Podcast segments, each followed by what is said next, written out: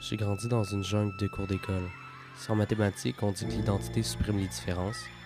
Là-bas, la différence supprimait l'identité.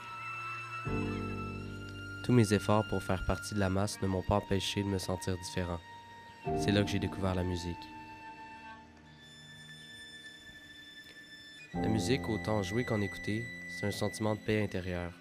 On contrôle enfin quelque chose.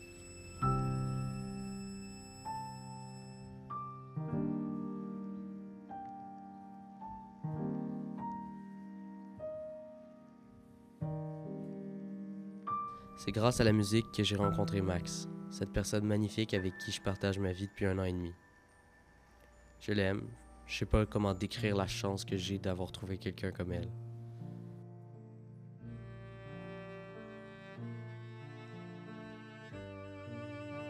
J'ai toujours aimé la littérature, mais récemment, je consomme plus de philosophie. Ça me permet de contenir mon esprit dans le livre. C'est comme une manière d'empêcher que mon cerveau fasse un court-circuit. La littérature et la musique, c'est des choses qui me donnent confiance en moi. Des fois un peu trop. J'ai été médiocre avec beaucoup de gens. Je mérite certainement pas tout leur pardon. Mais c'est avec eux que je ris, je parle, je réfléchis. C'est eux qui ont été là même quand moi je ne l'étais pas. Merci mes amis. La chose la plus dure que j'ai eu à apprendre, c'est que même si je pars souvent avec un désavantage, ce n'est pas à personne d'autre de payer pour moi.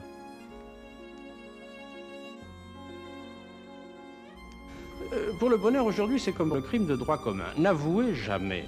Ne dites pas comme ça, sans penser à mal, ingénument, je suis heureux. Car aussitôt, vous verriez autour de vous, sur des lèvres retroussées, votre condamnation. Ah, vous êtes heureux, mon garçon. Et que faites-vous des orphelins du Cachemire ou des lépreux de la Nouvelle-Zélande qui ne sont pas heureux, eux, comme vous dites? Et aussitôt, nous voilà tristes comme des cure-dents.